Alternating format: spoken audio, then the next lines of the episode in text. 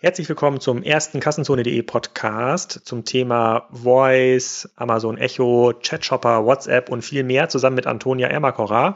Die war ja schon zweimal im Podcast. Ich habe extrem viel gelernt.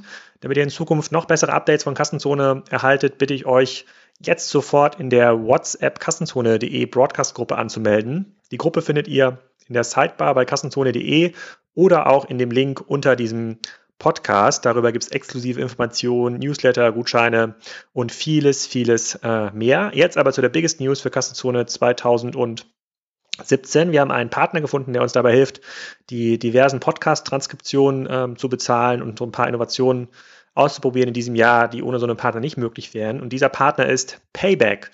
Der ein oder andere kennt es wahrscheinlich. Das ist der mit Abstand größte Loyalty-Partner in Deutschland. Die haben eine Verbreitung von über 100 Millionen Karten weltweit. Und über die werden wir in einem längeren Podcast noch ein bisschen mehr erzählen, aber auch in verschiedenen Aktionen hinweisen. Damit das funktioniert und wir ein paar Sachen ausprobieren können, wäre es extrem hilfreich, wenn ihr euch bei Payback anmeldet, die App runterladet und bei euch auf dem Handy schon mal installiert. Ich glaube, das wird zum Thema Marktplätze, die Zukunft von Loyalty-Programmen, macht das Sinn, macht das keinen Sinn, in welche Richtung entwickelt sich das, wird es da einige spannende News geben, die ihr deutlich besser verarbeiten könnt, wenn ihr dort Kunde werdet. Die meisten von euch sind wahrscheinlich schon Kunde. In Deutschland alleine gibt es 28 Millionen Karten. Das Geschäftsmodell ist relativ einfach erklärt. Die Kunden können mit einer App Punkte sammeln, online, offline, mobil und haben dann eine Vielzahl von Einlösemöglichkeiten. Und die Partnerunternehmen, die über Payback ihre Punkte verteilen oder einlösen lassen können, die können darüber besser Neukunden gewinnen, haben ein sinnvolles Marketing-Werkzeug und können das auch zum Image- und Markenausbau verwenden. Das macht für beide Seiten relativ viel Sinn. Es war in den letzten 2-3 Jahren so in meiner Wahrnehmung gar nicht so stark diskutiert worden. Wir haben immer das Thema CRM im Auge gehabt, aber jetzt haben wir mit Payback mal einen Partner, wo wir immer mal in die Tiefe stoßen können in den zukünftigen Podcasts und ich würde mich sehr freuen, wenn ihr das mal installiert. Habe ich auch gemacht und da kann man bestimmt einige lustige Sachen ausprobieren und es gibt sicherlich den ein oder anderen Kassenzone.de Exklusivhinweis, den ihr dann zum Punktesammeln einsetzen könnt. Also an dieser Stelle schon mal vielen Dank an Payback, die auch dabei helfen, dass der ein oder andere Journalist, der die Transkriptionen für Kassenzone macht, besseres Leben hat in 2017. Das wird auf jeden Fall sehr, sehr spannend. So, jetzt viel Spaß mit dem Kassenzone.de Podcast Nummer 1 in 2017 mit Antonia Ermacora.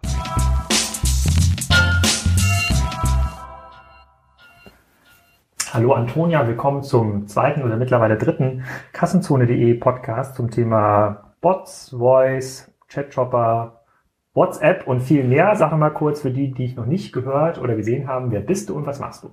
Genau, ich bin Antonia, Gründerin und CEO von ChatShopper. Wir sind ein Shopping-Service per Chat. Wir haben ursprünglich mal auf WhatsApp gestartet mit menschlichen Beratern, haben gesehen, das funktioniert sehr gut, aber das skaliert sehr schlecht und haben vor ein bisschen mehr als einem Jahr unseren ersten Chatbot gebaut, der jetzt auf Facebook Messenger aktiv ist.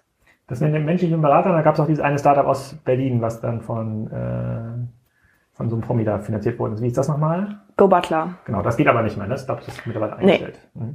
Okay, dann wäre es ganz cool. Ach, ich habe noch jemanden vergessen. Wir müssen noch die Alexa begrüßen. Alexa, willkommen beim Kassenzone.de Podcast.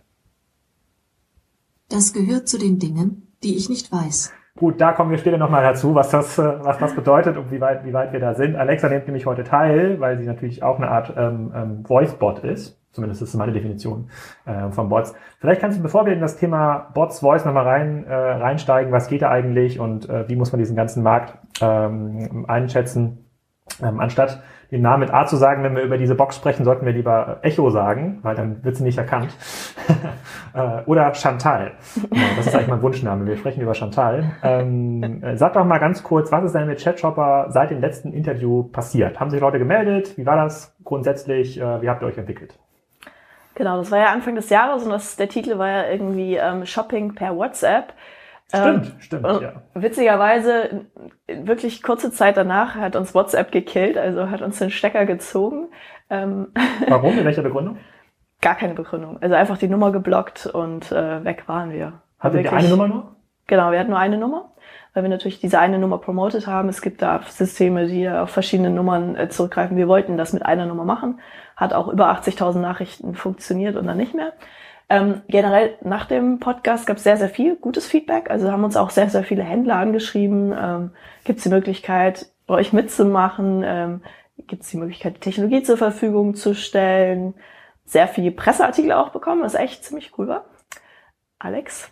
Hast du einiges erreicht. Lassen so eine Podcasts funktionieren. Das halten wir hier nochmal fest. Das muss auch so ein bisschen Werbung sein für alle anderen, die jetzt ja auch noch reinkommen in diese Podcasts. Das ist das Feedback auf die Podcasts ist in der Regel stärker als einen, sozusagen die Reichweite, die man in so einem Handelsblatt oder Spiegelartikel tatsächlich bekommt. Das ist erstaunlich, aber es ist so. Aber wie habt ihr euch denn nach der WhatsApp-Nummernsperrung weiterentwickelt? Dann war doch euer Geschäftsmodell vorbei. Dann war es ja nicht mehr mit Shopping per WhatsApp, oder? Nee, per WhatsApp, wobei per WhatsApp war es ja nie, es war immer per Chat. WhatsApp war nur eben der wichtigste Kanal, da in Deutschland weit verbreitet und am besten funktioniert hat. Wir haben ja auch verschiedene andere Sachen getestet. Das Problem war dann, dass wir hatten keinen Kanal mehr. Es gab damals nur Telegram, wo man Bots schon haben konnte, aber Telegram mit unserer Zielgruppe hat überhaupt nicht funktioniert. Und warum? Weil das sind diese sicherheitsaffinen Leute, die sagen, sie wollen ihre Daten nicht an Facebook und WhatsApp weitergeben? Ja, es ist einfach unsere eher recht junge Zielgruppe ist einfach nicht auf Telegram. Die sind auf vielleicht Facebook Messenger und auf WhatsApp. Einige mittlerweile, das merken wir auch, dass einige zu Kik kommen. Also Kik ist zum Beispiel in den USA eine der stärksten Messenger unter den 14- bis 24-Jährigen. Aber in Deutschland noch nicht relevant genug. Deswegen hatten wir echt das Problem, okay, was machen wir nun? Kurzfristige Lösung war dann tatsächlich eine eigene App, einfach um irgendeinen Kanal zu haben. Und es gab damals ja schon die Gerüchte, dass Facebook Bots erlauben wird oder dass da irgendwas kommen wird. Und da haben wir uns dann wirklich drauf verlassen, haben uns quasi dann so darauf vorbereitet, dass wenn Facebook kommt, dass wir unseren Bot quasi nur noch anschließen müssen. Und während der F8-Konferenz im April letzten Jahres haben wir dann tatsächlich während der Konferenz unseren Bot in den Review-Process geschickt und waren dadurch einer der ersten Bots, die aktiv waren. Cool. Und das hat dann genauso funktioniert wie bei WhatsApp? Weil gibt es so viele Leute, die Facebook Messenger nutzen in Deutschland? So viele, wie es WhatsApp-Nutzer gibt? Genau weiß ich nicht, wie die Zahlenverteilung aussieht jetzt konkret in Deutschland. Es ist auf jeden Fall ein relevanter Messenger in unserer Zielgruppe. Das Gute ist bei Facebook Messenger, dass man nichts installieren muss. Also bei WhatsApp ist es ja eigentlich schon eher kompliziert. Du musst erstmal darüber erfahren, dass es irgendeinen Service gibt. Danach musst du die Nummer in dein Telefonbuch speichern und danach musst du den auch noch per WhatsApp anschreiben, aktiv. Ja. Und bei Facebook Messenger ist es so, du kannst direkt losschreiben. Also du suchst einfach ChatShopper direkt im Suchfeld, im Facebook Messenger und kannst sofort losschreiben. Aber hast du den auch im Abo? Also ihr habt ja quasi dann die Nummer bei WhatsApp verstehe ich ja so, ich habe jetzt so einen WhatsApp-Service auch bei Kassenzone eingebaut. Da kannst du dich genau das Gleiche machen. Du kannst quasi Kassenzone-News und super exklusive Gutscheine und tolle Aktionen gibt's darüber demnächst. Kannst du abonnieren. Das ist in der Kassenzone-Sidebar. Dort abonniert man genau mit diesem Vorgang, wie du das gerade genannt hast, diese Kassenzone-News. Also ich glaube, da muss man irgendwie Start senden an diese Nummer, wenn man die in den Kontakten hat. Dann habe ich die aber in so einer Art Newsletter-Verteiler. Also ich kann dann alle anschreiben. Ist das bei Facebook auch möglich? Weil das ist ja auch mal im Interesse der Händler, dass wenn sich Leute melden, dass man die in so einer Art CM-Datenbank hat, kann ich die über Facebook dann anschreiben? Oder könnt ihr das? Es war am Anfang möglich. Die ersten Monate war es möglich, dass man einfach so jederzeit die Nutzer anschreiben konnte. Dann hat Facebook gemerkt, dass es einige Bots gibt, die sehr viel spammen und hat das ein bisschen restriktiert. Kann das nur sein, ja. Es gab dann jetzt die Möglichkeit, dass man sich für gewisse Bereiche, dass es Ausnahmen gab, zum Beispiel für News oder für Reisedienste gab es quasi die Möglichkeit, dass die sich bewerben dafür, für dieses Feature. Und wenn du akzeptiert wurdest, kannst du jetzt quasi dauerhaft die Leute anschreiben. Es gibt Gerüchte, nächste Woche gibt's wieder ein neues Messenger-Update, dass das geändert wird. Also wir sind uns sehr sicher, dass es geändert wird, dass quasi die Nutzer einmalig zustimmen müssten, dass sie das möchten, dass sie wirklich von dir informiert werden möchten mit einer bestimmten Nachricht. Und danach darfst du sie anschreiben. Davon gehen wir aus. Das sieht bei YouTube. YouTube hat das, glaube ich, auch vor 2-3 Wochen eingeführt oder vielleicht auch vor 1-2 Monaten, dass man, wenn man YouTube-Kanäle abonniert, reicht das gar nicht mehr aus, um von denen informiert zu werden, sondern man muss jetzt mittlerweile neben dem Abo noch so eine kleine Alarmglocke anmachen, dass man aktiv informiert wird. Es gibt also viele schwarze Schafe, die das missbrauchen. Sonst würde das ja weder Facebook noch WhatsApp so hart erstellen. Okay, ihr habt auf Facebook Messenger euch umgestellt, ist dann aber das Geschäftsmodell gleich geblieben? Also kriegt ihr eine Affiliate-Gebühr sozusagen für die Beratung und schreiben euch weiterhin Leute über Facebook Messenger an, wenn sie eine Frage zu einem Produkt haben oder eine Reiseempfehlung haben wollen, dann was auch immer? Also genau, wir haben uns auf Fashion spezialisiert und konzentriert, weil wir einfach auch gemerkt haben, mit der Automatisierung, mit den Bots, je enger das Feld, desto einfacher ist es. Und genau, es funktioniert eigentlich wie vorher, wie mit einem menschlichen Berater, nur dass eben es keine langen Wartezeiten mehr gibt. Wir hatten zwischendurch ja Wartezeiten von über einer Woche, sondern dass der Bot eben... Für eine Frage? Ja, weil wir so viele Anfragen hatten. Also wir wurden wirklich überrannt letztes Jahr. Was ja gut ist. Das heißt ja auf jeden Fall, also wenn ihr überrannt wurdet, nehmen wir mal so ein bisschen diesen Hype-Faktor raus, dass es Leute ausprobieren, aber das gibt's. Ja, da habt ihr so eine junge Zielgruppe eigentlich, 14 plus, ne, die das so spielerisch verwenden.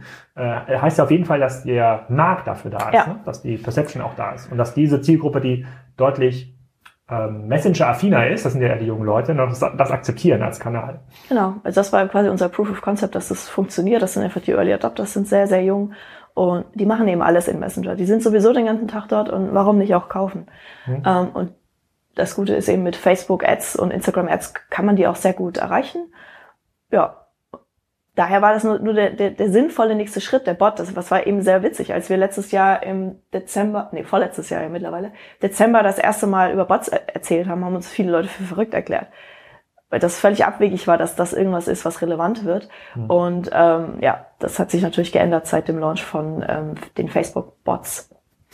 Kannst du noch ein bisschen was zu eurer Firma erzählen? Wie seid ihr heute aufgestellt? Seid ihr in Kiel gestartet, was ich natürlich sehr begrüße, in der E-Commerce-Hauptstadt Schleswig-Holstein, wenn man da darüber sprechen kann. Neben Get Digital quasi eines der Leuchtturmprojekte. Wie seid ihr heute, wie steht ihr da? Wir sind deutlich kleiner geworden, dadurch, dass wir natürlich unsere menschlichen Experten dann auf einen Schlag loswerden mussten. Ja. Fatal, diese Automatisierung. Tja, Zahlen macht aber auch keinen Sinn. Also von den Margen, die man im E-Commerce verdient, macht es keinen Sinn, einen menschlichen Service zu betreiben, muss man ganz klar sagen. Von daher sind wir die zwei Gründer, ein Student, ein Entwickler und 3 Bots. Okay, gut. Dann kommen wir auch zum Stichwort. Ich habe nämlich beim letzten Mal, habe ich da so ein bisschen schluderig drüber berichtet und habe Bot immer verstanden, dass das halt so ein Auto-Antwort-Service per WhatsApp, aber das ist eigentlich eine zu enge Definition. Eigentlich ist ja Alexa, Entschuldigung, wir wollten gar nicht mit dir sprechen. Eigentlich ist Chantal ja auch eine Art Bot, oder? Ja, auf jeden Fall. Also darauf habe ich leider keine Antwort. Ja, wie immer. Sie oder auch die anderen, also auch Facebook Messenger und so weiter, das ist ja eigentlich nur das Frontend. Und der Bot ist ja eigentlich dahinter und ja, führt die Aufgaben aus. Wie sieht das bei euch aus? Wenn ihr 3 Bots habt, oder habt ihr quasi 3 Services, die man auch verschieden anspricht, oder wenn wir sprechen, ist das immer der gleiche Kanal? Also wie entscheidet ihr, wenn ich eine Frage stelle, hey, ChatShopper, ich brauche mal neue Winterschuhe, wo gibt's ein günstiges Angebot? Welcher Bot kommt dann zum Tragen? Also der ChatShopper-Bot interagiert in Facebook Messenger. Jetzt binden wir eben auch Kik noch mit ein. Die anderen Bots sind interne Bots. Also wir haben einen Bot, der quasi die Customer Service Anfragen an uns weiterleitet in Slack. Wir haben einen Bot, der, wenn irgendwas im System down ist oder wenn irgendwas nicht funktioniert, wie es soll, der uns alarmiert. So ein kleiner Service, so wie Zapier eigentlich auch. Dann wären ja Zapiers, diese Zaps von Zapier sind dann auch kleine Bots. Sind dann die Skills, die man bei Chantal hochladen kann, sind das auch Bots in dieser Definition? Ja, definitiv. Wie funktioniert das? Also kann ich habe das gesehen, man kann mit dieser App, die es bei Chantal dazu gibt, kann man diverse Services auswählen. Das ist alles noch sehr, sehr rudimentär, wie Starte, Musik, XYZ. Wie funktioniert das? Kann man sich da irgendwas überlegen und da per Service was hochladen und dann kann Chantal das? Es gibt eben eine API und du kannst Skills dafür bauen.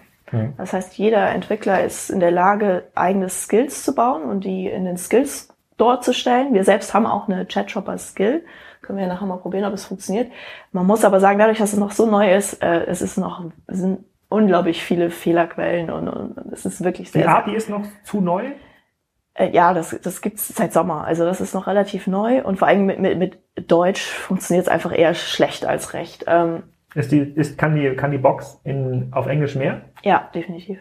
Wie viel mehr? Weil hier, wenn ich habe das Beispiel, das war auch in so einem Artikel in der Absatzwirtschaft, da hat der Frank Puscher das auch gesagt. Er hat gesagt so, Alexa, aber jetzt hört sie noch nicht mal. Alexa, wie viele Einwohner hat Düsseldorf? Darauf weiß ich keine Antwort. Das kommt relativ oft, aber bei solchen einfachen Sachen wie Alexa, starte Spotify. Ich fahre mit deiner Spotify-Warteschlange fort. Oh, das ist ja ein super Lied. Alexa, stopp. So, das kann sie, aber kann das in viel mehr, also klar, Lampen an, ausmachen kann sie auch, viel mehr kann sie momentan noch nicht. Also ich weiß nicht, wie viele Skills du schon, man muss die aktiv aktivieren und dann kann man die erst nutzen. Also das heißt ja, ich muss, um herauszufinden, was Chantal eigentlich kann, müsste ich ja in diesen Skill-Marktplatz gehen von Amazon und dann erstmal schauen, was gibt's? Aber das ist doch eigentlich, was ich als Endanwender eigentlich nicht will. Ich will doch eigentlich nur sagen, Chantal, zeig mir mal die schönsten Urlaubsbilder vom letzten Sommerurlaub. Und dann kann die Box dann irgendwie sagen, naja, das kann ich noch nicht, das musst du erstmal aktivieren und du musst folgende Services aktivieren. Und dann möchtest du es doch eigentlich auch per Stimme machen. Ist das also nur eine Frage der Zeit oder verstehe ich das System falsch? Ich hoffe, dass es nur eine Frage der Zeit ist. Also wenn du weißt, welchen Skill es gibt, kannst du ihn mittlerweile seit ein paar Wochen auch per Stimme aktivieren. Ach so? Mhm. Also kannst du Alexa, aktiviere Skill ChatShopper. Welchen Skill möchtest du aktivieren? ChatShopper. Ich kann diesen Skill nicht finden. Aha. Das findest du im Abschnitt Skills der Alexa-App. Also ja. In der App würdest du es jetzt wahrscheinlich finden, auf jeden Fall habe ich es vorhin noch gefunden. Ich aktiviere das hier mal nebenbei, ich habe die Alexa-App hier am Laufen, aber eigentlich müsste es doch so gehen. Ja. Also. Nochmal ganz kurz, Alexa, aktiviere Skill Kitchen Stories. Ich habe Kitchen Stories für dich aktiviert, aber du musst dein Konto verknüpfen. Rufe die Alexa-App auf, um die Einrichtung abzuschließen.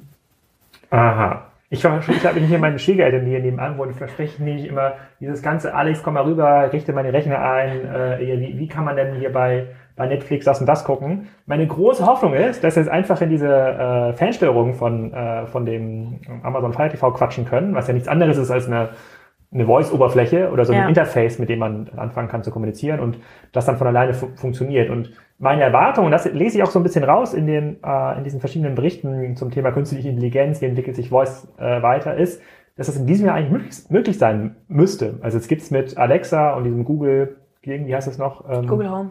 Google Home gibt's ja Ökosysteme, die es erlauben, diese Skills, diese Fähigkeiten da rein zu programmieren. Und jetzt gibt's ja auch seit einem halben Jahr ja seriös viel Information oder Interaktion mit diesen Geräten, so dass sie es eigentlich lernen müssten. Siehst du das auch so? Entwickelt sich das so weiter? Es entwickelt sich aber deutlich langsamer, als wir das gerne hätten. Warum? Es ist einfach noch nicht weit genug, es ist noch zu neu und vielleicht ist es auch einfach der Ansatz, den Amazon da gewählt hat, nicht unbedingt der richtige. Also im Vergleich Google Home funktioniert anders. Google Home ist tatsächlich so, dass wenn es nicht selbst kann, es nach anderen Services sucht, die das können und automatisch den besten auswählt und da auf ihn zurückgreift. Und dann sprichst du auch direkt mit dem Service versus bei Chantal. Chantal läuft quasi zwischen dir und dem Service hin und her und vermittelt. Was als Problem natürlich ist. Das heißt in der Google Home Welt, wenn man da das ChatShopper Skill nächstes Mal aktiviert, dann kriegt ihr direkt die Stimmdatei zugesandt, meinst du das? Also du musst es nicht mal aktivieren, sondern Google entscheidet selbst, ChatShopper kann das ist eine hochrelevante App für dich und dann sprichst du direkt mit ihr. Das ist ja viel besser. Das ist viel besser, ja. Warum habe ich mir jetzt dieses Echo-Ding gekauft? Google hat da ein bisschen spät angefangen mit dem ganzen Thema, also Amazon hat da noch einen deutlichen Vorsprung, aber rein von der Architektur halte ich es persönlich für sinnvoller. Hast du so ein Google-Ding? Nee, noch nicht. Es gibt jetzt auch erst, also seit, ich glaube, einem Monat, also seit Dezember kann man erst, sie nennen es Actions bei Google Home, entwickeln. Aber für die Endnutzer ist es auch noch gar nicht verfügbar. Also Early 2007. Sagst du, dieser Markt eigentlich 17. noch komplett offen? Und möglicherweise hat sich hier Amazon in der Architektur, obwohl das könnte ja Amazon umstellen. Am Ende des Tages, was man jetzt fairerweise sagen muss, sie durch das Fire TV hier oder durch dieses Interface, haben sie ja erstmal nicht in ihrer Device-Welt. Ne? Sozusagen, ob sie dann am Ende diese Datei an euch weitergeben oder selber bearbeiten, müsste man nochmal diskutieren, werde ich mal im Rahmen der Recherche nochmal für den Artikel versuchen rauszufinden, ob es da irgendwelche Meinungen gibt.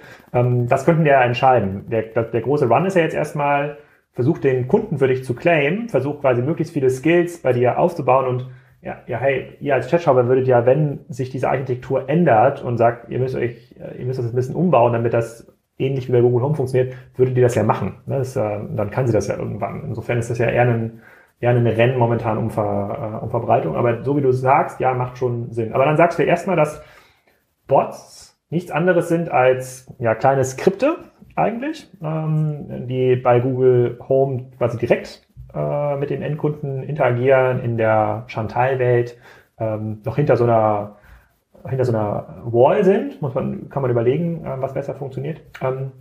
Aber wie bekommt ihr dann in der Chantal-Welt diese Informationen zugespielt? Bekommt ihr dann irgendwie strukturierte Daten, Anfragedaten, die an euren Bot gehen?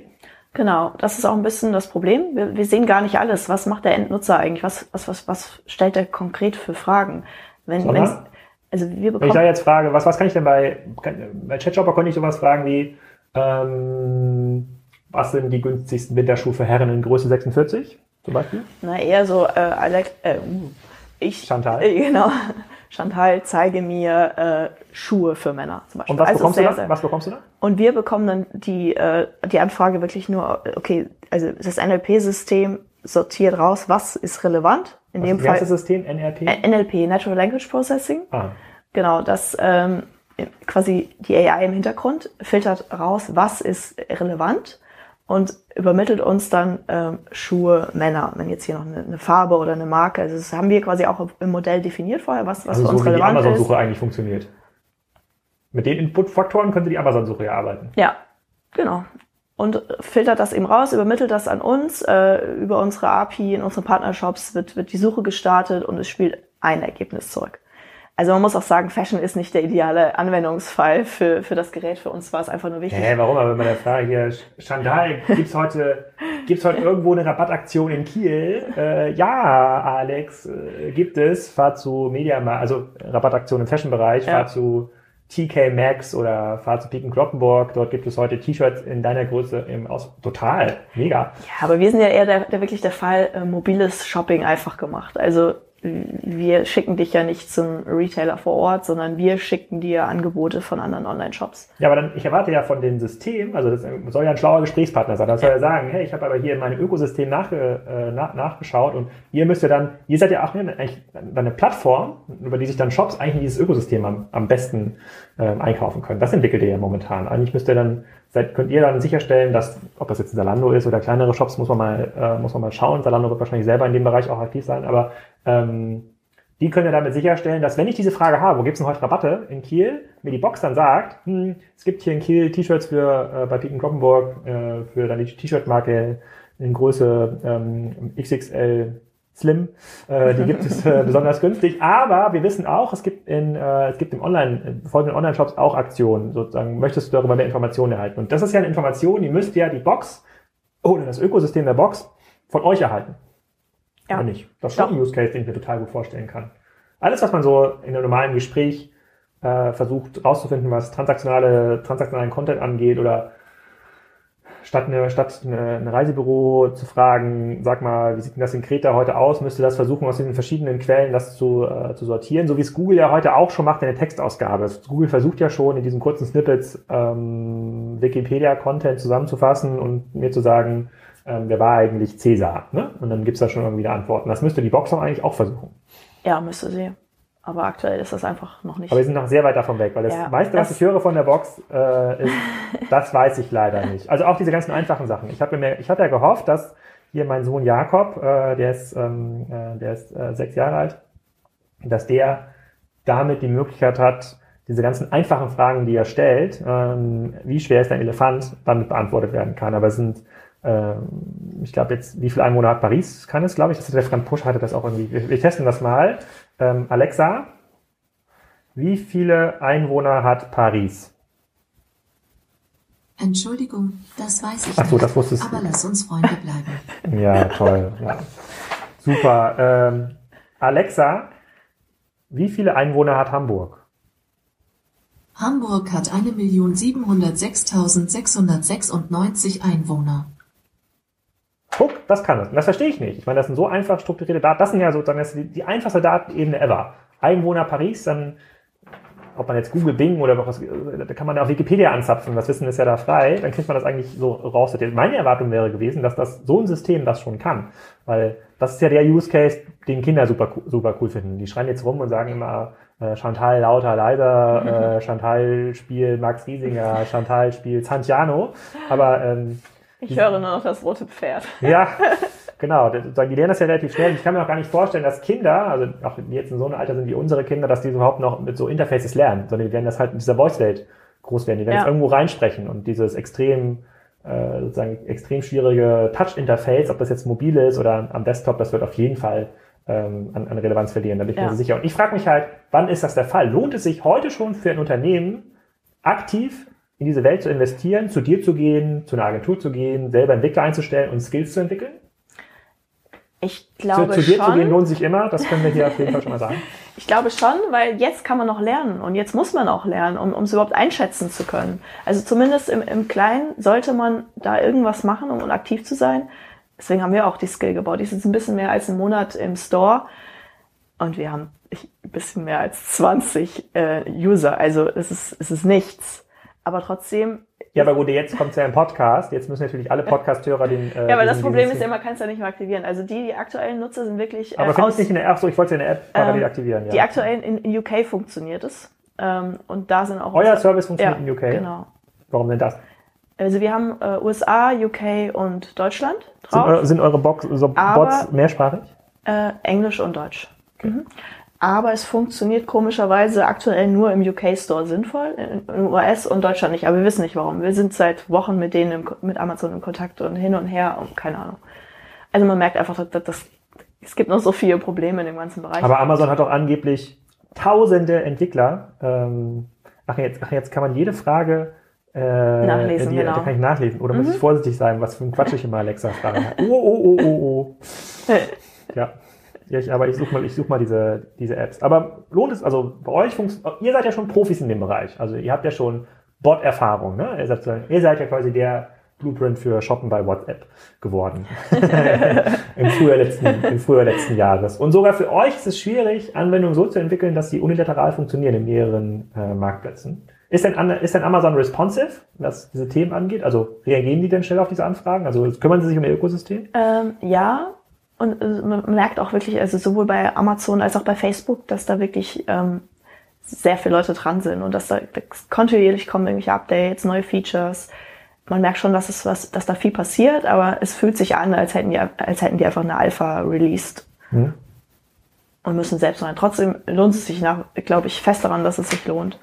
So, ich habe eure Skill wird jetzt aktiviert. Ihr habt ja verschiedene Beispiele. Chantal Frage ChatShopper nach Kleider für Frauen, Chantal Frage ChatShopper nach Sneakers von Nike, Chantal Frage ChatShopper nach Taschen in Schwarz. Übrigens finde ich total blöde, dass sie keine Stimmerkennung haben und hier wirklich jedes Kind immer rumschreien kann. Und auch die Leute, die den Podcast laut hören, immer wenn wir diesen Namen, den originalen Namen sagen, deren Boxes sich aktivieren. Deswegen finde ich so eine geheime Ansprache schon extrem gut. So, jetzt ist es aber aktiviert, der Skill.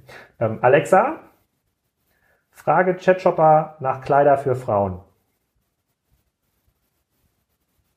ChatShopper hat ein passendes Produkt zu deiner Anfrage gefunden und auf die Alexa-App geschickt. Schau es dir an. Ach so, und jetzt kriegst du eine Produktkarte. Eine Produktkarte? Mhm. Was ist das? Also ein Bild mit einer Mini-Beschreibung und einem Preis. Mehr kann man da auch noch nicht. Also du kannst keine Links in die Karten machen, du kannst es nicht kaufbar machen. Ach, tatsächlich. Ich halte das mal in die Kamera. Hier ist das gekommen. In der App. Da fährt man jetzt runter. Mal gucken, ob die Kamera das gleich scharf stellt. Ja. Naja, geht so.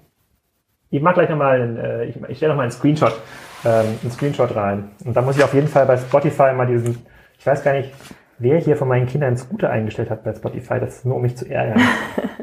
Das geht's doch gar nicht. Okay, und dann ist die Erwartung, dass wenn man auf diese Shop-Karte drückt, was passiert dann? Nichts. Also du kannst, wie gesagt, aktuell relativ wenig machen mit. Das ist rein experimentell für mich.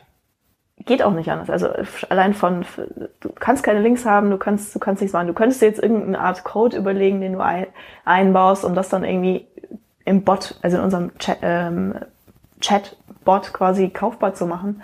Aber aktuell lohnt sich das einfach nicht aufgrund der geringen Nutzerzahlen. Für uns ist es wirklich nur experimentell. Für uns war es auch wichtig zu sehen oder herauszufinden, lässt ein Amazon eine Skill zu, die auf Nicht-Amazon-Produkte zurückgreift. Hm.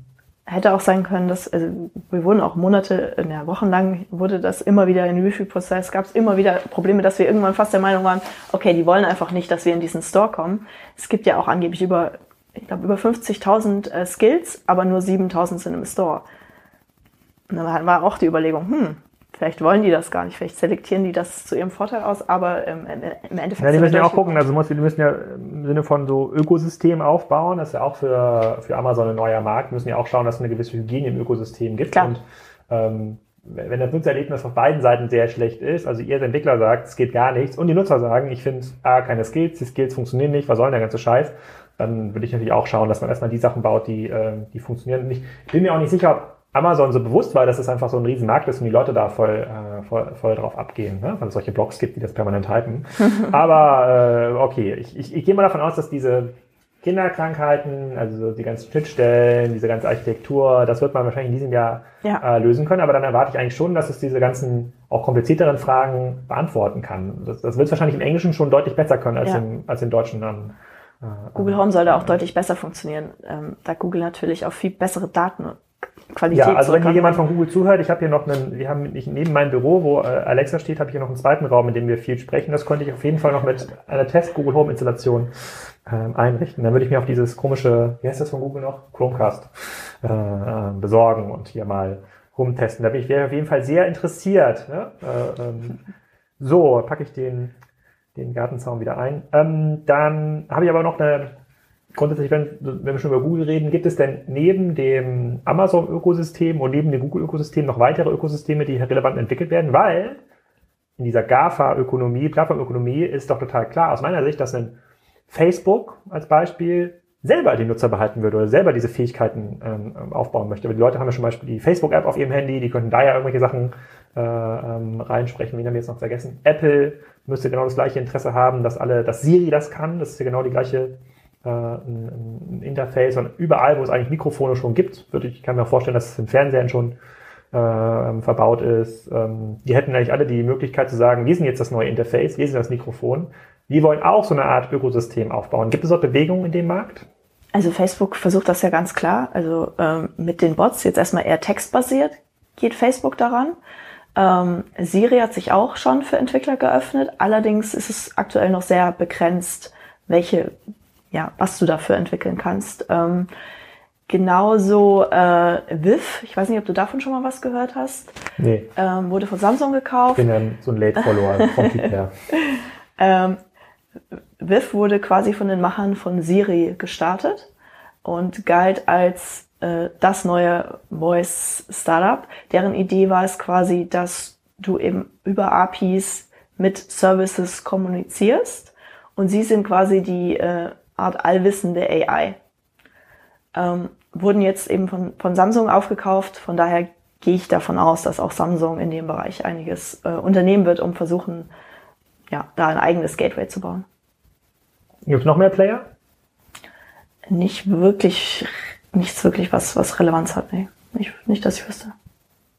Und dann, das heißt, die Ökosysteme von Amazon und Google sind mit Abstand am weitesten entwickelt. Da wieder mal zwei GAFA-Anbieter, war ja klar, dass die da relativ weit sind. Ich erwarte mir halt, ich habe hier so ein Fire TV hängen an meinem Fernseher. Ich erwarte mir halt, dass die Fernsteuerung hat eine eigene Voice-Schnittstelle, aber irgendwann wird man diese Geräte auch vernetzen können. Das geht zu meiner großen Überraschung heute noch nicht, zumindest nicht in Deutschland. Ich kann meinen Fire TV... Also soweit ich weiß, sollte das auf jeden Fall funktionieren. Nee, man kann Alexa-Funktionen auf Fire TV, Chantal-Funktionen auf Fire TV freischalten, aber man kann nicht diese Box, zumindest habe ich nicht rausgefunden, wie es geht, die Box verbinden mit dem Fire TV und dann einfach Chantal sagen, starte jetzt Netflix und in Netflix irgendwie eine Serie. Also heute hat ja Fire TV erst die Fähigkeiten entwickelt, so ganz, ganz langsam strukturierte Daten in anderen Apps abzugreifen. Zum Beispiel kann man, wenn man irgendwas sucht bei Fire TV, werden jetzt auch Ergebnisse von Netflix angezeigt per Voice, aber es ist halt sehr, sehr langsam. Und da erwarte ich mir eigentlich schon ein bisschen bessere und schnellere Entwicklung, weil diese Geräte selber können das ja. Die Verarbeitung funktioniert ja in der Cloud. Oder passiert irgendeine Verarbeitung hier in der Box? Nee, passiert alles in der Cloud. Welche Daten werden übertragen? Nur dieses Voice-Snippet, was ich aufnehme? Angeblich wird 60 Sekunden, bevor du das Wort sagst, mit übermittelt. Das müsste man am WLAN-Trafficker irgendwie rausfinden können, ob das so ist. Ich werde das mal im Rahmen der, großen Recherche, werde ich das mal versuchen rauszufinden, ob das tatsächlich so ist. Was wird übermittelt? Aber okay. Das macht ja Amazon wahrscheinlich nicht, um zu schnüffeln, sondern wahrscheinlich hat man dann bessere Ergebnisse oder es lernt ja auch das ganze System. Gut, ist ja auch in meinem Interesse, dass das System so ein bisschen mitlernt. Dann ist noch ein relativ großes Themenfeld offen. Also es gibt wenig weitere Ökosysteme, zumindest jetzt niemand, der da groß vorangeprescht hat. Google werde ich auf jeden Fall auch testen, auch mit dem Chromecast, wenn das dann da ist und gut funktioniert, weil Google auch eine extrem, also ich nutze zum Beispiel diese Spracherkennung auf meinem Android-Handy extrem stark für Eingabe von SMS oder irgendwelchen Nachrichten. Das ist ja alles, wird ja alles von Google geprocessed und ist komplett fehlerfrei. Also viel fehlerfreier, als wenn ich tippen würde. Punkt, Komma, Absätze macht das ganze Ding perfekt. Deswegen glaube ich auch, dass so ein Google Home, die haben ja mehr technisches Know-how, haben jetzt so ein bisschen den Markteintritt verschlafen, dass die auf jeden Fall gut dabei sein müssten. Das würde ich mir nochmal anschauen. Aber generell, wie hat denn diese Artificial Intelligence Entwicklung, die ja sehr, sehr stark gehypt wurde auch in 2016, wo viele gesagt haben, hey, da sind jetzt ganz, ganz viele Milestones erreicht worden, da sind viele Hürden gefallen. Hat das einen großen Einfluss auf diese Bot-Entwicklungswelt? Also hilft euch das zum Beispiel, Skills und Bots zu entwickeln? Greift ihr darauf zurück? Ja, auf jeden Fall. Also NLP ist essentiell, also Natural Language Processing ist essentiell. Woher kommt das? Wer entwickelt das? Da gibt es verschiedene Anbieter. Du könntest theoretisch was Eigenes entwickeln, macht derzeit keinen Sinn. Die Großen sind da natürlich weit voraus.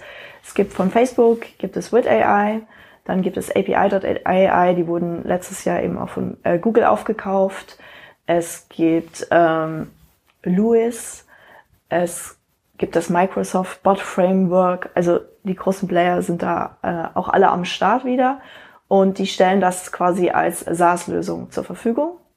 Amazon Lex wurde auch Ende letzten Jahres angekündigt. Das heißt, auch Amazon bringt quasi die AI von Chantal als SaaS auf den Markt. Und damit musst du dich schon mal um diesen Part nicht kümmern. Bringt noch oder ist schon da? Es wurde angekündigt. Wir haben uns auch schon dafür beworben, aber bisher wir sind noch nicht durch und ich habe von keinem gehört, der jetzt da schon aktiv was für entwickeln kann oder das nutzen kann. Gibt es da noch mehr in dem Bereich? Genau, also das Thema Rechenleistung oder gibt es irgendwelche Algorithmen im Sinne von, jetzt kann sich jeder seinen eigenen Watson bauen, seinen IBM Watson-Rechner zu Hause? Genau, oder? Also Watson ist natürlich auch mit dabei. Darauf kannst du auch zurückgreifen auf das Know-how. Im Bereich Bilderkennung hat sich sehr viel getan. Also Image Recognition ist ja auch ein Bereich von AI. Wir haben zum Beispiel auch in unserer ChatShopper-App haben wir auch die Möglichkeit, dass du uns ein Bild schickst von jemand von der Straße oder von einem Blog oder Instagram und wir suchen dann ein ähnliches Produkt in unseren Partnershops. Das ist ein Service, den ihr auf eigenen Servern fahrt oder reicht dir die Informationen auch nur weiter?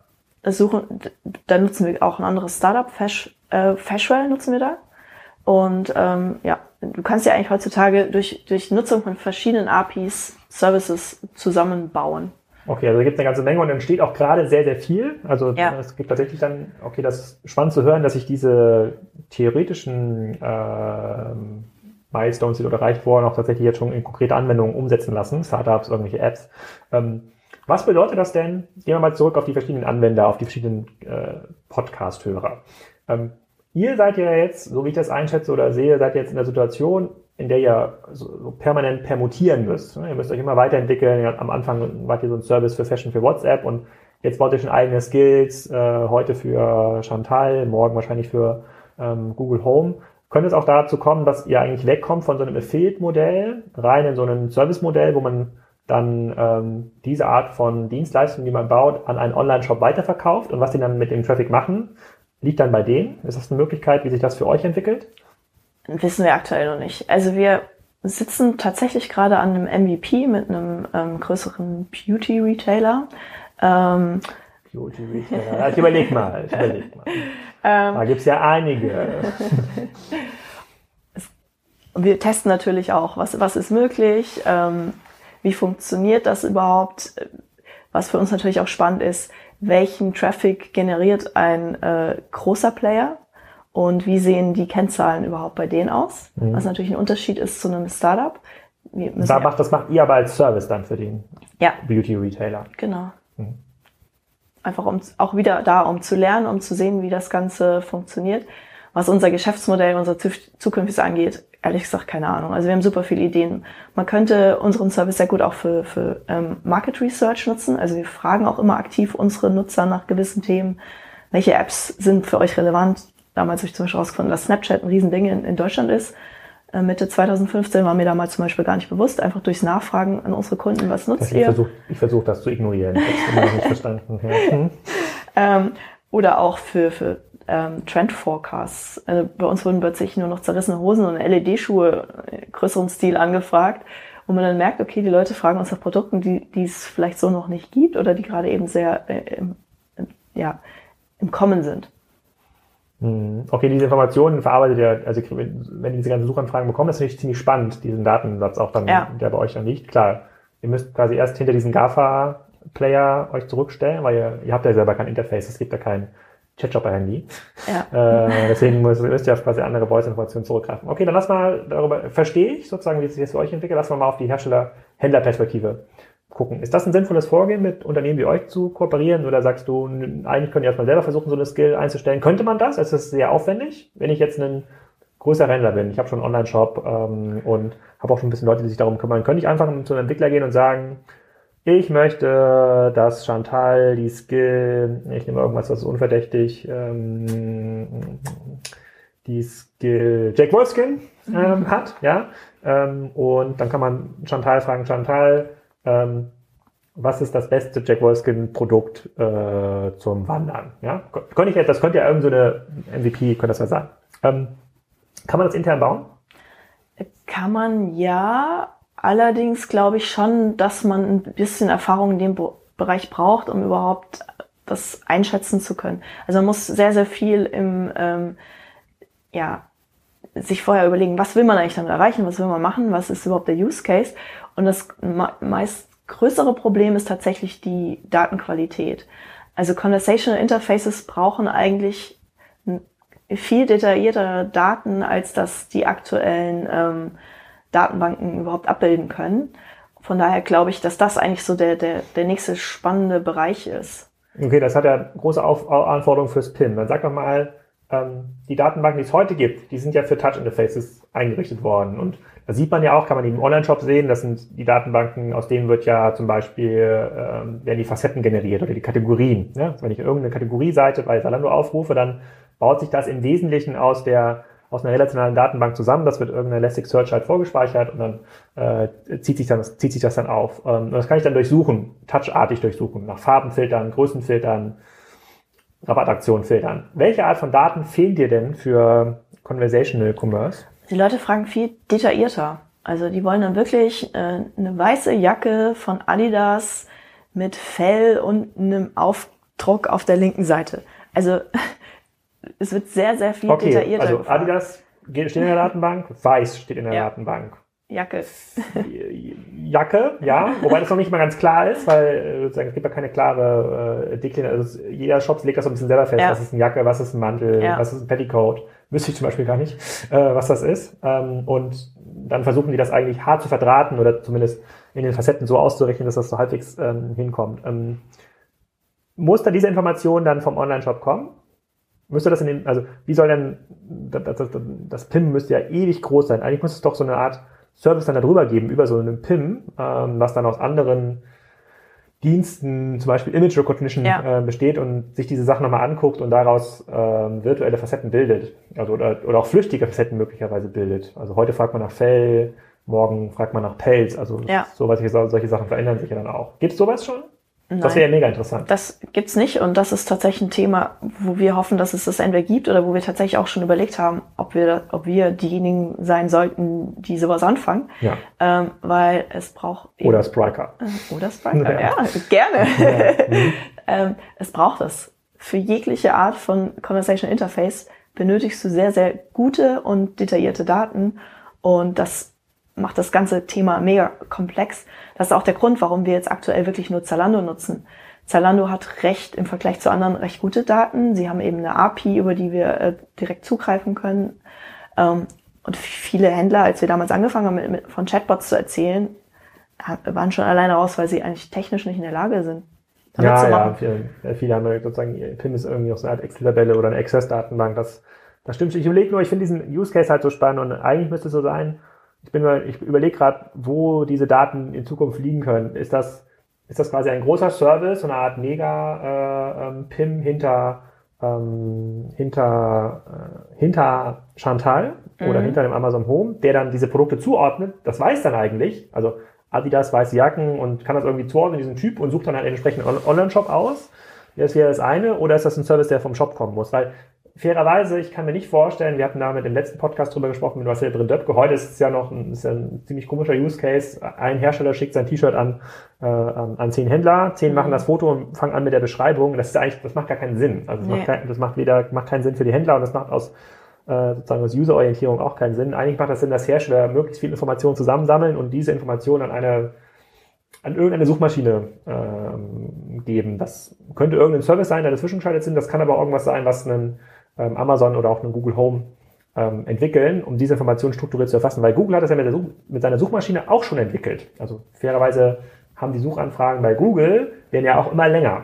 Und Google muss ja auch eine Möglichkeit finden, aus diesen Textsuchanfragen das zu spezifizieren. Hat natürlich mehr Informationen im Text, sozusagen ist nicht so produktspezifisch, sondern kann tausende Wörter auf den Webseiten dann durchsuchen und versuchen, logische Cluster zu bilden. Aber ich verstehe das im Produktbereich.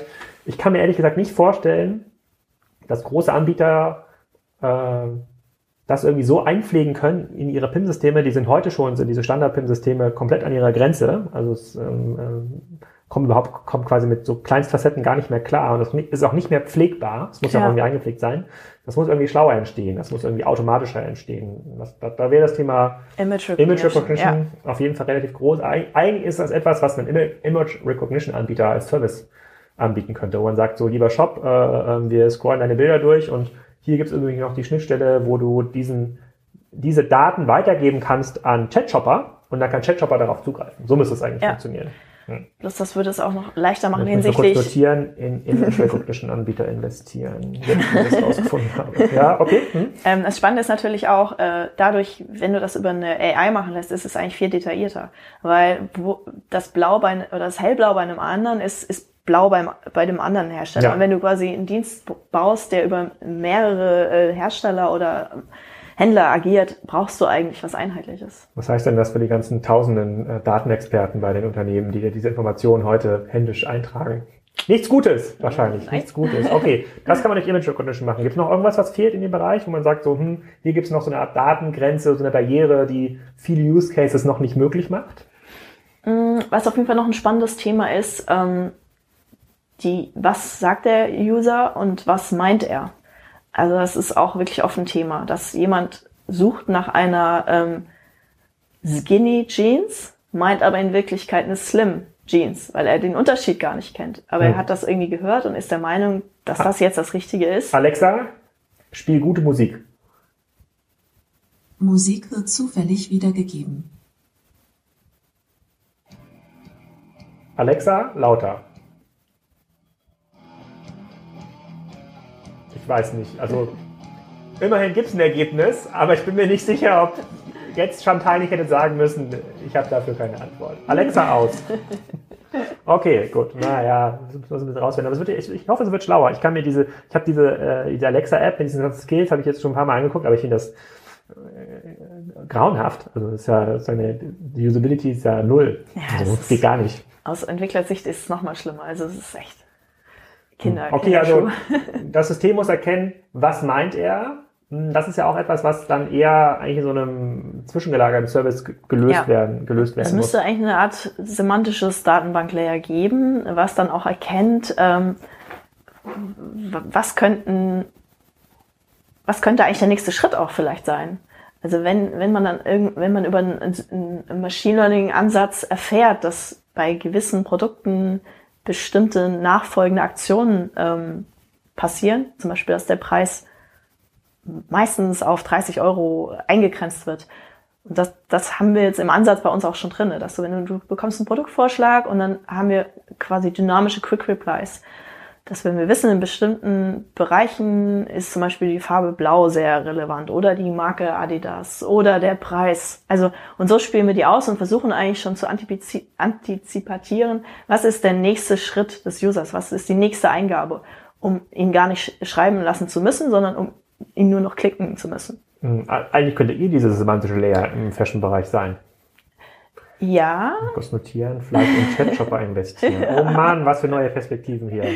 Also ist auf jeden Fall was drin. Ich warte erstmal auf dieses Google Home. Also das muss ich erstmal sehen, wie das funktioniert. Mein Mitgründer Matthias, der ist mittlerweile sehr, sehr tief in dem ganzen AI-Thema drinne und besonders im Deep Learning-Bereich gibt es mittlerweile sehr, sehr große... Was ist der Unterschied zwischen AI und Deep Learning? Deep Learning ist ein Teil von AI. Also dass die ganzen Themen, Image Recognition, NLP, Machine Learning, Deep Learning, ist alles Teil von AI, von künstlicher Intelligenz.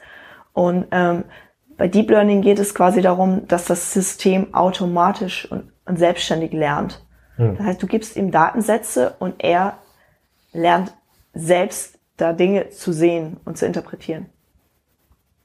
Ah, okay. Und das funktioniert schon in welchen Anwendungsgebieten? Also zum Beispiel gibt es eine AI, die Lippen liest, und die ist bei über 40%, kann sie quasi erkennen, was du sprichst, versus ein menschlicher, ein Profi in dem Bereich, ein Mensch, ist bei, ich glaube, 12%. Ein Profi-Lippenleser? Ja. Der erkennt nur 12%? Ja. Das heißt, die ganzen Fußballprofis in der Bundesliga müssen sich gar nicht die Hand vom Mund halten. Ah, okay. Gut, verstehe. Okay, ja, aber das ist super spannend. Also wenn du überlegst, dass du irgendwann, dass du solchen Geräten, dass du gar nichts mehr sagen musst, sondern dass eigentlich nur noch deinen Mund bewegen musst. Super spannend. Ich denke auch einen ganzen... Weil man dann, ja, das finde ich tatsächlich, bisher war es nämlich mal so, dass ich gesagt habe, ja gut, hier in diesem häuslichen Bereich ist das eigentlich... macht das noch relativ viel Sinn, aber wenn ich jetzt in dem Büro sitze und nur so machen muss, dann könnte ich natürlich auch meine Textangabe sparen. Hast du recht, habe ich noch nicht dran gedacht. Ich habe bisher immer so, für mich war immer der ultimative Use Case ist ja, alles, was ich anfasse, ist eigentlich ein Screen, so wie bei Raum für Enterprise. Da sind die Leute immer in dieser Gangway oben auf der Enterprise rumgelaufen und konnten da überall die Wand tippen und sagen, ich weiß gar nicht, ob sie dieses Raumschiff angesprochen haben oder ob das irgendeinen Namen hatte, das Raumschiff, weiß ich nicht mehr, aber sie konnten immer sagen, zeig mir doch mal, wo gerade Klingonenschiffe sind. Und dann gab es verschiedene Berechtigungen, hat das Ding das immer gesagt und auch irgendwas gezeigt. So, das war für mich immer der Use Case. Und da muss ja erstmal so ein bisschen hinkommen. Aber das mit diesem Lippenlesen, das ist eigentlich ein ziemlich spannender Use Case. Das heißt, man muss ja nicht mehr mal quatschen. Das Ding ist, dass jetzt ja aber auch die ganzen Hersteller plötzlich anfangen, Chantal zu integrieren. Also es gibt ja Alexa Voice Services, das heißt, du kannst in deiner Hardware, sie integrieren. Gibt es jetzt ja einige Beispiele, sie soll jetzt in den Kühlschrank integriert werden. Aber ich glaube, dass das eigentlich nur der erste Schritt ist und nicht der sinnvolle.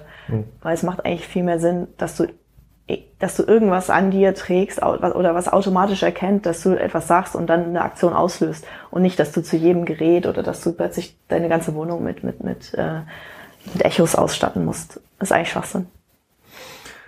Glaube ich auch. Also was am Ende ist ja nur Mikro, so dass das Ding kann hat einen ordentlichen Lautsprecher, ist wie so eine kleine Boombox und hat jetzt irgendwie 7 Mikros, die gerichtet sind und kann es halt besser verstehen. Aber wenn man laute Musik spielt, hört das auch nichts. Ja, da muss man auch schreien. Ja. Da muss es irgendwie klügere Methoden geben, dass das Ganze das erkennt. Ich bin ehrlich gesagt ein bisschen enttäuscht von dem Gerät, als ich das bekommen habe. Ich habe auch viele der YouTube-Videos gesehen, wo das auf Englisch angesprochen wurde. Da konnte das schon ein bisschen mehr. Momentan nutze ich es eigentlich nur, um Spotify an- und auszumachen. Und das funktioniert gut, muss man fair sagen. Aber ich kann auch nicht mal meine eigenen Playlisten sagen. Es kann nur immer Spotify an- und ausmachen und die Playlisten muss ich dann entweder auf dem Telefon in der App oder am Rechner steuern. Also das muss ich sagen, da muss das Gerät noch ein bisschen liefern und auch mit der kleinen Fernsteuerung am Fire TV geht noch nicht so viel. Also da ist noch eine ganze Menge möglich in diesem AI-Bereich, aber es entsteht ja jetzt auch. Das heißt, das ganze Ökosystem baut sich jetzt auch auf, da wird wahrscheinlich auch sehr viel investiert werden in den Bereichen, weil es ja auch noch sehr viele offene Lücken zu füllen gibt. Ob das jetzt dieser semantische Layer ist, den man braucht, um aus blau, hellblau, was meint er eigentlich, irgendwas zu machen oder grundsätzlich das Thema Image Recognition, was dir als ChatShopper oder dem Chantal-System sagen kann, das, was der Nutzer da meint, diese Adidas-Jacke mit diesem Aufdruck oben links an der Schulter mit dem Fell, die gibt es in diesen Shops, jetzt zeigen wir denen das an. Das sind ja ganz, ganz viele Bereiche. Und da gibt das, über den Fashion-Bereich hinaus, im Reisebereich oder im Banking-Bereich gibt es ja ganz, ganz viele Anwendungsgebiete, wo diese Daten noch nicht strukturiert vorliegen und wo auch die Unternehmen, die heute noch nicht mal so ein sinnvolle ERP-Landschaft haben, PIM-System, ohnehin gar nicht hinkommen können. Ne? Sozusagen, denen fällt es ja schon schwer, in die erste E-Commerce-Generation reinzuwachsen, die Otto vor 15 Jahren ungefähr verlassen hat.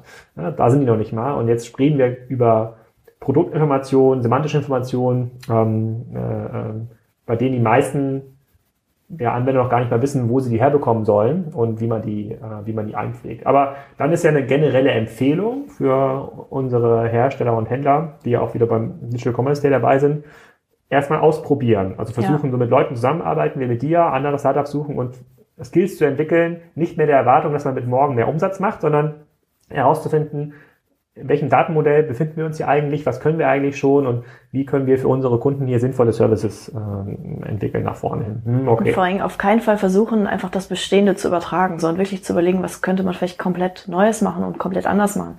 Also viele haben ja schon versucht, ihren Online-Shop in eine App zu quetschen und einige versuchen das jetzt wiederum, den Content auch in Conversational Interfaces zu quetschen. Das funktioniert nicht. Also es braucht da viel kleinere und sinnvollere Lösung. Hm. Könnte man das sinnvoll in so ein Workshop-Format packen? Also kann man schnell lernen, wie dieser Markt funktioniert? Dann könnten wir das beim Digital Commerce Day, müssen wir im Nachgang nochmal besprechen, könntest du ja mal versuchen, so einen Workshop anzubieten für die Leute, die noch nicht so weit sind. So wie mich zum Beispiel. Ich würde auch gerne einen Kassenzone-Skill entwickeln. Ich muss mir überlegen, was man da sinnvollerweise für Fragen stellen kann zum Thema Omnichannel. Ja, aber wenn du da irgendwas machst, was quasi dass das mit in die tägliche Updates mit reinkommt, ist doch eigentlich ganz smart. Ja. Ich finde es nicht ganz doof. Jetzt ich habe jetzt nochmal 2, 3 neue Kanäle, die ich dieses Jahr austesten will. Voice ist auf jeden Fall eine dieser Kanäle, wo man sich überlegen muss, wie interagiert man dort. Das ist am Ende des Tages ja auch nur ein weiterer Interaktionspunkt mit der Zielgruppe. Ich finde halt diesen Skill, gibt's was Neues. Vielleicht liegt er auf der Hand. Ich finde ein bisschen langweilig, aber vielleicht muss man erstmal mit sowas starten. Könnte man sowas leicht bauen? Wenn man sagt, hier, Chantal, gibt's was Neues bei Kassenzone? Ja. Echt? Ja. Und das muss ich mir auch mal kurz aufschreiben. Mann, so viele To-Dos, die hier daraus entstehen. Was gibt's bei Kassenzone? Ist das schwer zu bauen? Nein. Nein? Nicht schwer. Wie gesagt, die Usability ist recht schlecht, aber es ist nicht schwer. Könnte Chantal dann noch vorlesen, was dann für ein Content steht auf dem Blog? Ja. Also ich glaube nicht, dass es sinnvoll ist, ich weiß nicht, ob es sinnvoll ist, dass man hier alles vorlesen oder ob man eher so, wie jetzt auch bei diesen WhatsApp-Services, wo es ja meistens darum geht. Ja, den Titel oder die ersten 100 Zeichen oder was. Ja, den Content nochmal zu minimieren. Mhm. Geile Sache. Das müssen wir gleich nochmal besprechen, wie das genau geht. Ja, sehr spannend. Mann. Okay, wir haben jetzt schon fast eine Stunde gequatscht. Jetzt haben die meisten Podcast-Hörer schon wieder fast abgeschaltet. Bei YouTube auf jeden Fall. Wohin geht die Reise mit ChatShopper in 2017? Wie bei fast jedem Startup weiß man das nicht wirklich. Wir haben sehr viele Dinge identifiziert in unserem sowohl System als auch von unseren Fähigkeiten, wo wir uns fokussieren könnten auf bestimmte einzelne kleine Teilbereiche und machen da eben in verschiedenen Bereichen kleinere Tests, bauen kleinere Systeme, machen kleine MVPs auch mit anderen Händlern und Herstellern und also ich könnte als Kassenzone auch zu euch kommen und sagen, ich will diesen Skill bauen? Nein, also wir machen keine... Was? Wir sind keine Bot-Agentur, sondern wir schauen wirklich, was... Es gibt Bot-Agenturen? Ja, gibt es mittlerweile schon. Oh, wir haben es gelernt, okay. Ja, das machen wir nicht, weil wir einfach nur Dinge machen, die für uns auch sinnvoll sind, wo wir wirklich auch mitlernen können und wo wir nicht nur bezahlt werden. Und was wir auf jeden Fall für uns entschieden haben, dass es für uns auf jeden Fall in den Bereich AI gehen wird, weil uns das persönlich interessiert. Ich kann mittlerweile auch ein bisschen Python und steige da auch nach und nach ein. Und Matthias ist da schon relativ tief drin im ganzen Thema. Es macht unglaublich Spaß. Wir sind davon überzeugt, dass AI das nächste... Eine Frau, die entwickeln kann in einer Innovationsbranche und CEO ist, dann bist du sicherlich nächstes Jahr in allen 30 unter 30 Listen. Ich bin nicht mehr unter 30. Das ist egal. In der aktuellen Forbes 30 unter 30 Liste sind 600 Leute. Das wird dann nicht so eng genommen. Ja. Genau, und das ist einfach ein Thema, was super relevant ist. Und wir glauben fest daran, dass AI das nächste Layer wird für alles. Von daher macht es nur Sinn, in den Bereich reinzugehen. Okay. Und ja. Sehr spannend. Es wird einige Updates geben in 2-3 Monaten bei uns. Aber dazu okay, kann aber ich wenn jetzt ich heute sagen. Mit eurem Service rumspielen will, seid ihr wahrscheinlich am besten mit dem Facebook Messenger aufgestellt. Ja. Den habe ich zum Beispiel gar nicht installiert. Solltest du, weil dort sind die ganzen Bots, also es gibt jetzt seit ein paar Wochen gibt's jetzt Kann ich das über den Desktop auch machen? Nee, ne? Das mit diesen Live-Videos, nichts mehr geht über den Desktop. Aber nicht schön und einige Funktionen gehen auch nicht, also. Diese ganzen Apps installieren. Naja, so ist das. Naja, aber gut, sehr spannend, dann gucke ich mir das nochmal an. Ich habe extrem viel gelernt in der letzten Stunde, sehr cool, vielen Dank für die Updates. Alexa, vielen Dank für deine Teilnahme, hast du ganz, ganz, ganz, ganz toll gemacht. Ja, und dann... Das weiß ich leider nicht. Ja, genau, das ist auch so die gängige Antwort. Das wird beim nächsten Mal, glaube ich, anders sein, wenn wir hier in einem halben, dreiviertel, vielleicht auch ein Jahr nochmal ein Update machen, werden wir, glaube ich, deutlich weiter sein, als wir uns nochmal viel, viel mehr entwickelt haben in diesem ganzen Voice-Bereich, Image Recognition plus Voice-Layer, ja, als im letzten Jahr passiert ist. Extrem spannende Zeiten und ja, liebes Google-Team, ich warte auf eure E-Mail. Vielen Dank, Alex. Danke.